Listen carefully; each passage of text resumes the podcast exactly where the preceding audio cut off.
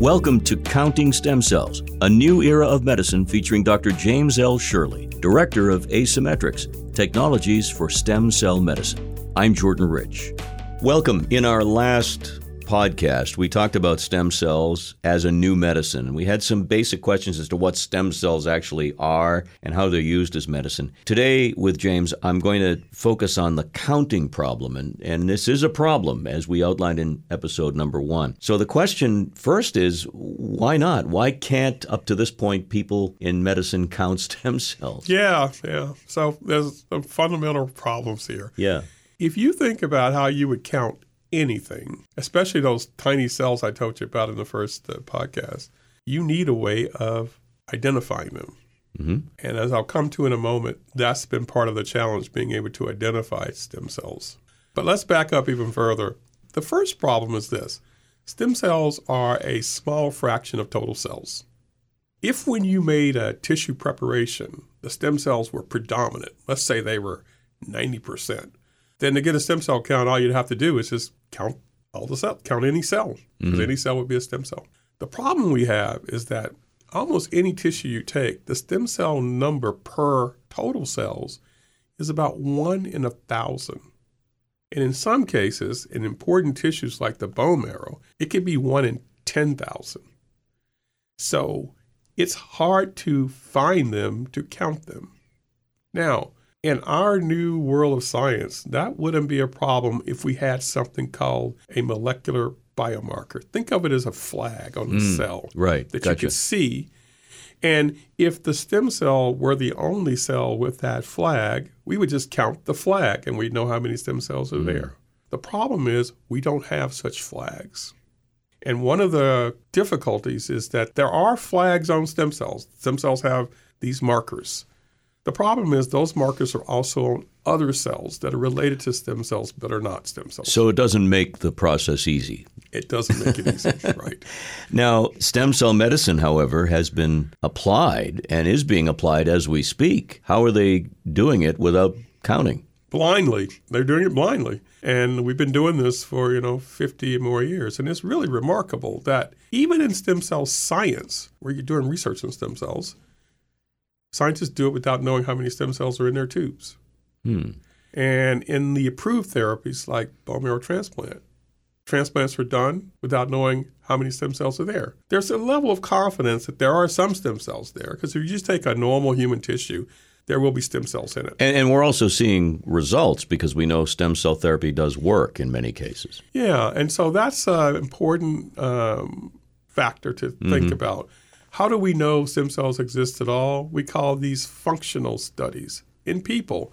You take somebody who doesn't have a bone marrow because it's been ablated by chemotherapy, you give them a transplant of material, bone marrow, or maybe it's cord blood in some cases, umbilical cord Right, blood. right. And that patient then gets a new blood system. And that blood system is maintained for many years. So you know the stem cells are there. And that's one of the ways of being able to identify stem cells. But you can't do that for therapeutic purposes, right? You can't use people as your tests for how many stem cells are there. Right. So, what have they been doing in science to this point, prior to what we're going to be talking about in these podcasts, the uh, the counting solution? What have they been doing? How? A couple of things. Um, I keep coming back to the hematopoietic system, the blood stem cell system, because that's where we have approved therapies. That's where we have really great experience. And there, there are some biomarkers, these molecular flags that are on stem cells, but are also on other cells. And those are used as surrogates for counting. So if you were to, there are probably uh, patients out there who have had these treatments may have heard of something called the CD34 count. hmm That is a count of all of the progenitor cells, cells that are able to make other tissues, and stem cells. But it's the stem cells that matter in their treatment. And so those doses are used as the best available dose. That's a good situation because in bone marrow, frankly, there are so many stem cells that almost every bone marrow transplant is going to work. Now, if you go to a different source of stem cells, and I want to talk about two more sources, go to umbilical cord blood. There are blood stem cells in cord blood, and it can be used for bone marrow reconstitution. In that case, about 15 to 20% of the time, kids who are getting those transplants don't get enough stem cells.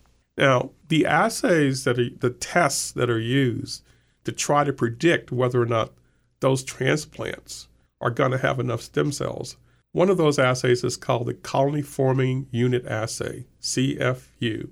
It is a standard in the industry and it does not count stem cells, but it gives some measure of whether there was any kind of progenitor activity in those mm-hmm. preparations. Mm-hmm. So there's a case where stem cell counting could be really important because we'd be able to tell which cord blood units are going to be successful because they have sufficient stem cells and which are the ones that are going to fail because so so you're talking in kids in that example 80% might be working but that's 20% when you're dealing with a child's health and life. Yeah. That could make somewhat of a difference. It, it makes a difference. Absolutely. Here's another factor too. Those 80% of the cases where transplants were successful those kids and those families still waited for three to four months not knowing if it's going to mm. work at all mm-hmm.